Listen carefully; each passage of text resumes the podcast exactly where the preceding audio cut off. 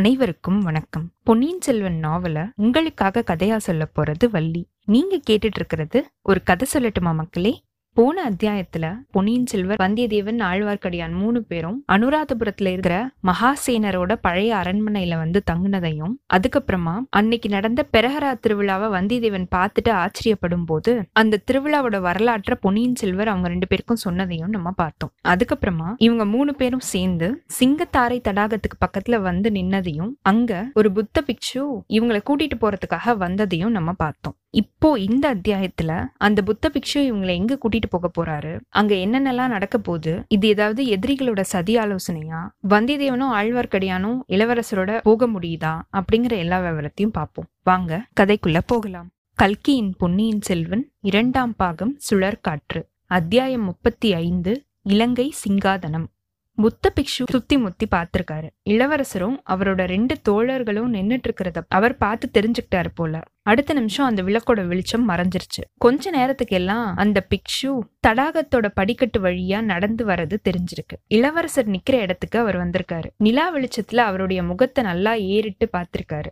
தேவபிரியா, வருக வருக, உங்களை எதிர்நோக்கிதான் வைத்துல்ய பிக்ஷு சங்கம் காத்துக்கிட்டு இருக்கு. மகாதேரோ குருவும் விஜயம் செஞ்சிருக்காரு. குறிப்பிட்ட நேரத்தை தவறாம நீங்க இங்க வந்து சேர்ந்ததை பத்தி என்னோட மனசு ரொம்பவே சந்தோஷப்படுது. அதுக்காக நன்றியும் செலுத்துறேன் அப்படின்னு அவர் சொல்லியிருக்காரு. அடிகளே, இந்த சிறுவன் கிட்ட நிறைய குறைகள் குடிகொண்டிருக்கு அப்படிங்கிறது எனக்கு தெரியும். இருந்தாலும் வாக்கு தவறது இல்ல அப்படிங்கிற ஒரு நல்ல விரதத்தை நான் இது வரைக்கும் கடைபிடிச்சிட்டு வரேன். அந்த விரதத்தை நான் என்னைக்குமே தவற விட்டதில்லை அப்படின்னு பொன்னியின் செல்வர் பணிவா பதில் சொல்லியிருக்காரு.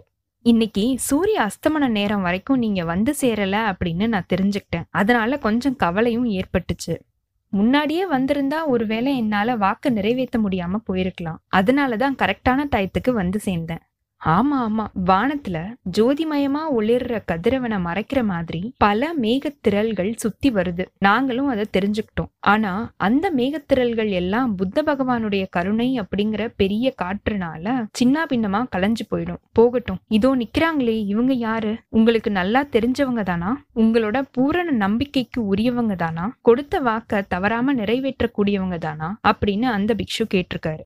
அடிகளே, என்னுடைய 2 கைகளை நான் எப்படி நம்புறேனோ அப்படியே இந்த நண்பர்களையும் நான் நம்புறேன். இருந்தாலும் உங்களுக்கு விருப்பம் இல்ல அப்படின்னா இவங்களை நான் இங்கே விட்டுட்டு உங்களோட தனியா வரத்துக்கும் சித்தமா இருக்கேன் அப்படின்னு இளவரசர் சொல்லியிருக்காரு. இல்ல, அவ்வளோ பெரிய பொறுப்பை ஏத்துக்கிறதுக்கு நான் சித்தமா இல்ல. உங்களை நான் கூட்டிட்டு போற இடம் ரொம்பவே பத்திரமானதுதான். இருந்தாலும் ரொம்ப நீண்ட வழியில போகணும். எந்த தூணுக்கு பின்னால என்ன அபாயம் மறைஞ்சிருக்கு அப்படிங்கிறத என்னால சொல்ல முடியாது. இவங்க 2 பேரும் அவசியம் வரட்டும் அப்படின்னு பிக்ஷு சொல்லியிருக்காரு. இது எல்லாத்தையும் கேட்டுக்கிட்டு இருந்த வந்தியத்தேவனோட உள்ளம் கொந்தளிக்க ஆரம்பிச்சிருக்கு. முன்பின் தெரியாத நம்ம கிட்ட இளவரசர் இவ்ளோ பரிபூரண நம்பிக்கை காட்டி ரொம்பவே ரகசியமான காரியத்துக்கு கூட்டிட்டு போறத நினைக்கும் போது அவனுக்கு பூரிப்பு உண்டாயிருக்கு. இன்னைக்கு ராத்திரி ஏதோ முக்கியமான நிகழ்ச்சி நடக்க போகுது, அது என்னவா இருக்கும் இப்படிங்கிற நினைப்பே வந்தியத்தேவனுக்கு ஒரு பரபரப்பை கொடுத்திருக்கு. பிக்ஷு முன்னால போய் வழிகாட்ட மத்தவங்க பின்தொடர்ந்து போயிருக்காங்க. தடாகத்தோட படிக்கட்டுகள் வழியா போய் அதுக்கப்புறமா பின்பக்கத்துல இருக்கிற கல் சுவரை கொடைஞ்சு அமைஞ்சிருந்த அந்த அறைக்குள்ள புகுந்திருக்காங்க. அதோட ஒரு பக்கத்துக்கிட்ட போய் இருட்டுல பிக்ஷு ஏதோ செஞ்சிருக்காரு. உடனே ஒரு வழி ஏற்பட்டிருக்கு. உள்ள வெளிச்சம் தெரிஞ்சிருக்கு. பிக்ஷு அங்க வச்சிருந்த தீபத்தை கையில ஏந்தி இருக்காரு. மத்த 3 பேரும் உள்ள வந்ததும் வழி மூடிக்குச்சு.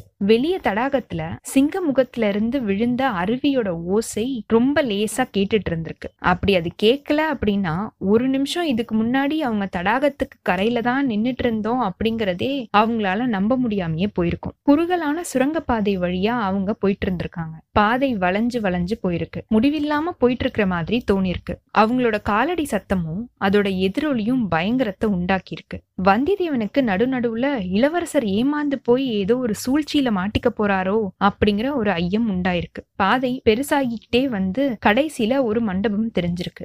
எப்பேற்பட்ட மண்டபம் அது! பிக்ஷு கையில பிடிச்சிட்டு வந்த தீபத்துல சின்ன சின்ன பகுதி மங்களா கண்ணுக்கு தெரிஞ்சிருக்கு. இருந்தாலும் அதோட தூண்கள் பளிங்கு கல்லால ஆன தூண்கள் அப்படின்னு தெரிய வந்திருக்கு. 4 பக்கமும் புத்தர் சிலைகள் தரிசனம் தந்திருக்கு.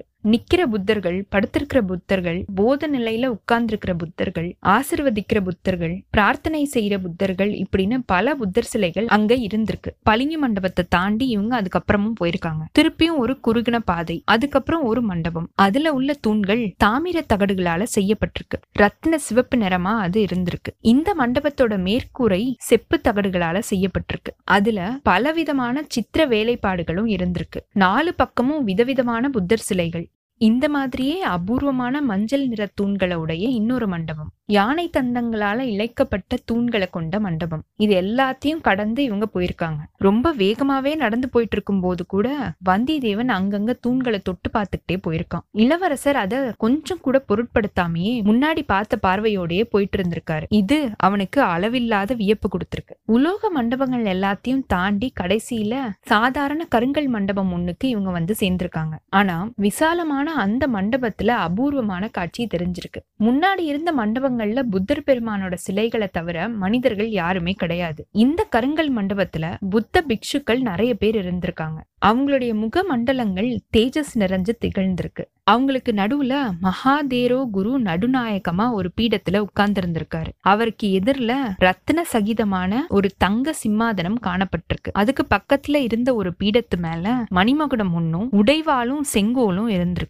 மண்டபத்துல 4 புறமும் தீபங்கள் எரிஞ்சிருக்கு. தீப சுடரோட ஒளியில தங்க சிம்மாதனமும் மணிமகுடமும் உடைவாலும் ஜொலிச்சிட்டு இருந்திருக்கு. இளவரசரும் மத்த எல்லாரும் மண்டபத்துக்குள்ள நுழைஞ்ச உடனே பிக்ஷுக்கள் எல்லாரும் எந்திரிச்சு நின்னு புத்தர் வாழ்க, தர்மம் வாழ்க, சங்கம் வாழ்க அப்படின்னு கோஷம் செஞ்சிருக்காங்க.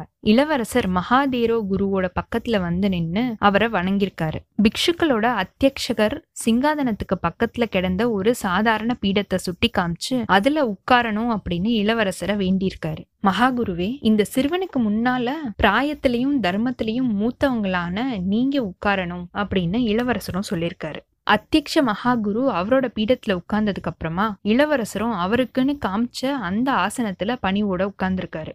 தேவர்களோட அன்புக்குரிய இளவரசரே, உங்களோட வருகையினால இந்த மகா போதி சங்கம் ரொம்பவே மகிழ்ச்சி அடைஞ்சிருக்கு. நாங்க குறிப்பிட்ட நிபந்தனைகள் எல்லாத்தையுமே ஒத்துக்கிட்டு நிறைய சிரமங்களுக்கு உட்பட்டு இங்கே வந்திருக்கீங்க. புத்த பகவானுடைய கருணை உங்ககிட்ட பரிபூரணமா இருக்கிறதுக்கு வேற அர்த்தாட்சி தேவையே இல்லை. இந்த மாதிரி பாலி மொழியில பெரிய குரு சொல்ல இளவரசரை கூட்டிட்டு வந்த பிக்ஷு தமிழ் மொழியில மொழிபெயர்த்து சொல்லியிருக்காரு. மற்ற பிக்ஷுக்களும் சாது சாது அப்படின்னு கோஷம் செஞ்சு அவங்களுடைய சந்தோஷத்தை வெளியிட்டிருக்காங்க. மகாதேரோ திருப்பியும் சொல்ல ஆரம்பிச்சிருக்காரு. இலங்கை தீவுக்கு புத்த தர்மத்தை அனுப்பின பாரத வருஷத்துக்கு நாங்க ரொம்பவே கடமைப்பட்டிருக்கோம்.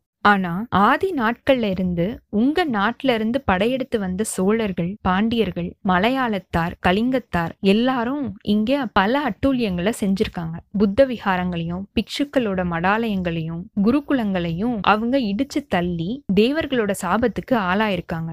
உங்க நாட்டுல உள்ளவங்களை மட்டும் ஏன் சொல்லணும், இந்த நாட்டோட மன்னர்களே அந்த மாதிரியான கோர கிருத்தியங்களை செஞ்சிருக்காங்க. புத்த சங்கத்துல பிரிவினையை ஏற்படுத்தியிருக்காங்க. அவங்களுடைய தீய செயல்களை எதிர்த்த பிக்ஷுக்களோட விஹாரங்களை இடிச்சிருக்காங்க. அக்னிக்கு இரையாக்கியிருக்காங்க. 2 காத நீளமும் 1 காத அகலமும் உள்ள இந்த விசாலமான புண்ணிய நகரத்துல ஒரு சமயம் பாதி விஸ்தீரணத்துல புத்த விஹாரங்கள் இருந்தது. ஆனா பெரும் பகுதி இன்னைக்கு இடிஞ்சு பாழா போய் கிடக்கு. இடிஞ்ச விஹாரங்களை பழுது பார்த்து செப்பனிட்டு கொடுக்கணும் அப்படின்னு இதுவரைக்கும் எந்த ஒரு அரச குலத்தை சேர்ந்தவங்களும் கட்டளை இட்டதே இல்லை. அப்படிப்பட்ட ஆணையை பிறப்பிக்கிற பாக்கியம் இளவரசர் அருள்மொழிவர்மருக்கே கிடைச்சிருக்கு.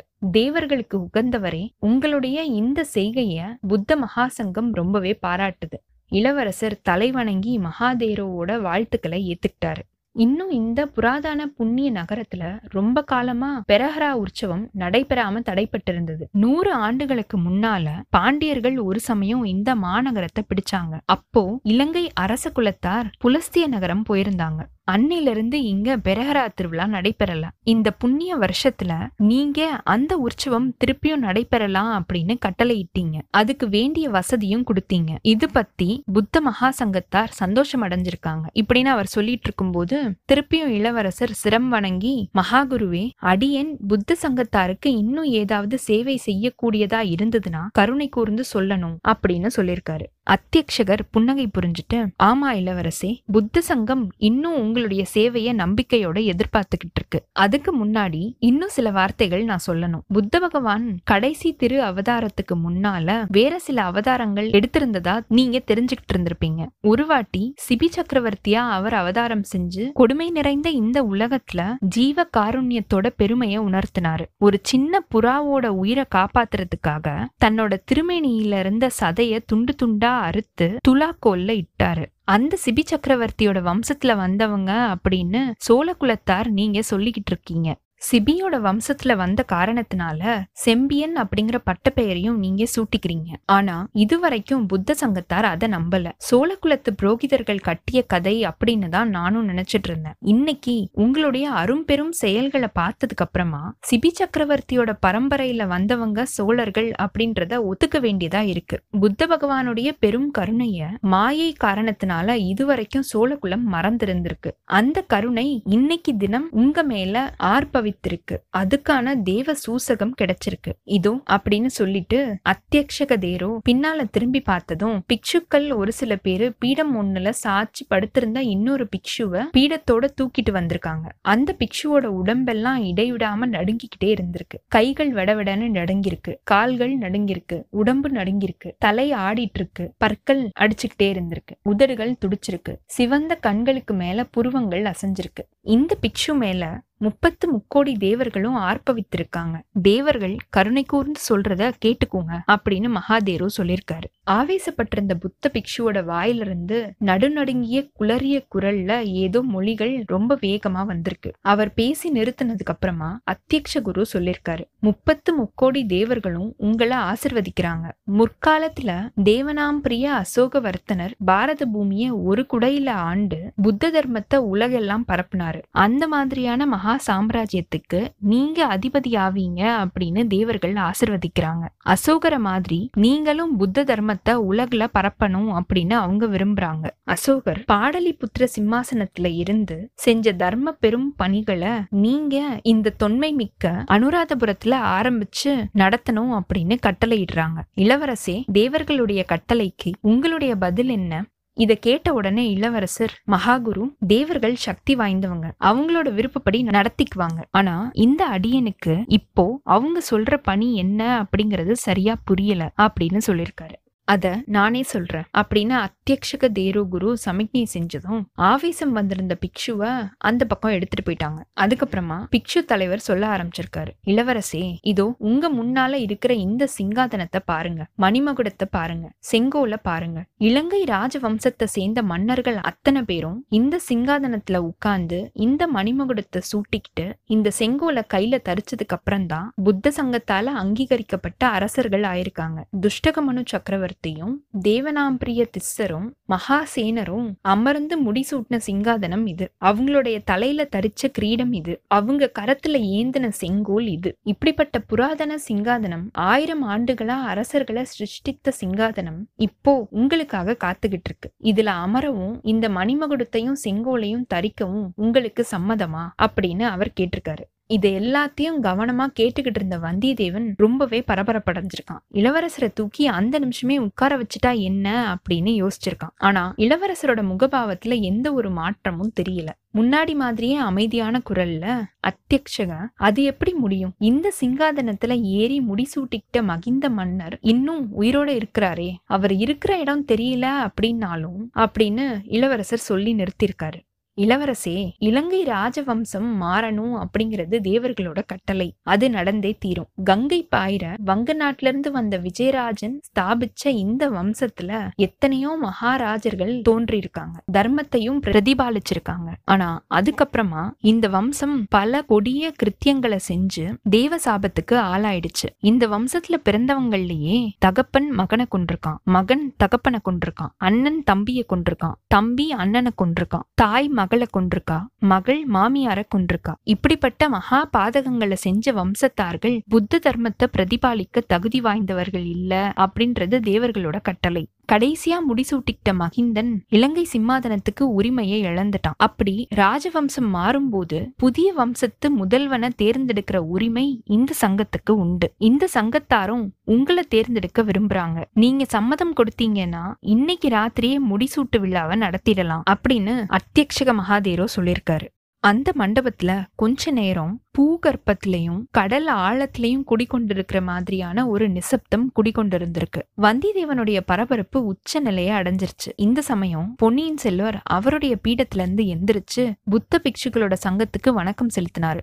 வந்தியத்தேவனோட குதுகுலம் எல்லைய தாண்டிருச்சு. இளவரசர் சிங்காதனத்துல உட்கார்ந்ததும் மணிமகுடத்தை எடுத்து அவனே சூட்டிடணும் அப்படின்னு ஆத்திரப்பட்டிருக்கான். இளவரசர் சொல்ல ஆரம்பிச்சிருக்காரு, மகான்களே உங்களை நான் நமஸ்கரிக்கிறேன். இந்த சிறுவன் கிட்ட எல்லையில்லாத அன்பும் நம்பிக்கையும் வச்சு இந்த புராதன சிங்காதனத்தை கொடுக்க முன்வந்த உங்களுடைய பெருந்தன்மையை போற்றி வணங்குறேன். ஆனா நீங்க இப்ப எனக்கு கொடுக்கற இந்த வேலை என்னுடைய சக்திக்கு அப்பாற்பட்டது. நான் சோழ நாட்டுல பிறந்து வளர்ந்தவன். அந்த நாட்டு நிலங்கள் தந்த உணவும் நதிகள் கொடுத்த நீரும் இந்த உடலை ஆக்கியிருக்கு. என்னுடைய தந்தை சுந்தர சோழ சக்கரவர்த்தியோட கட்டளைக்கு உட்பட்டு இங்க வந்தேன். அவருடைய விருப்பத்தை தெரிஞ்சுக்காம எதையுமே என்னால செய்ய முடியாது அப்படின்னு இளவரசர் சொல்லியிருக்காரு.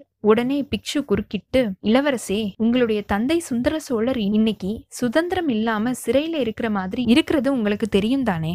ஆமா, என்னுடைய தந்தை நோய்வாய்ப்பட்டு படுத்த படுக்கையில இருக்காரு. கால்கள்ல சுவாதீனமா இழந்துட்டாரு. இருந்தாலும் அவருடைய பெயரால அவரோட அதிகாரம் பெற்று சோழ நாட்டை ஆண்டுட்டு இருக்கிறவங்களோட கட்டளைக்கு நான் உட்பட்டவன். அவங்களுடைய கட்டளை இல்லாம நான் இந்த சிங்காதனத்தை ஏத்துக்கிட்டா தேச துரோகியும் ராஜ துரோகியும் ஆயிடுவேன் அப்படின்னு இளவரசர் முடிக்கிறதுக்குள்ள, அப்படி நீங்க நினைக்கிறதா இருந்தா தஞ்சாவூருக்கு தூது கோஷ்டி ஒன்ன இப்பவே அனுப்புறதுக்கு நாங்க தயாரா இருக்கோம். உங்களுடைய தந்தையார் புத்த தர்மத்துல ரொம்பவே பற்று கொண்டவர். எங்களோட வேண்டுகோளை அவர் நிராகரிக்க மாட்டாரு அப்படின்னு அந்த பிக்ஷு சொல்ல, இந்த நாட்டோட பிரஜைகள் இருக்காங்களே, அவங்களுடைய சம்மதம் இல்லாம ராஜ்யத்தை விநியோகிக்க யாருக்கு உரிமை இருக்கு?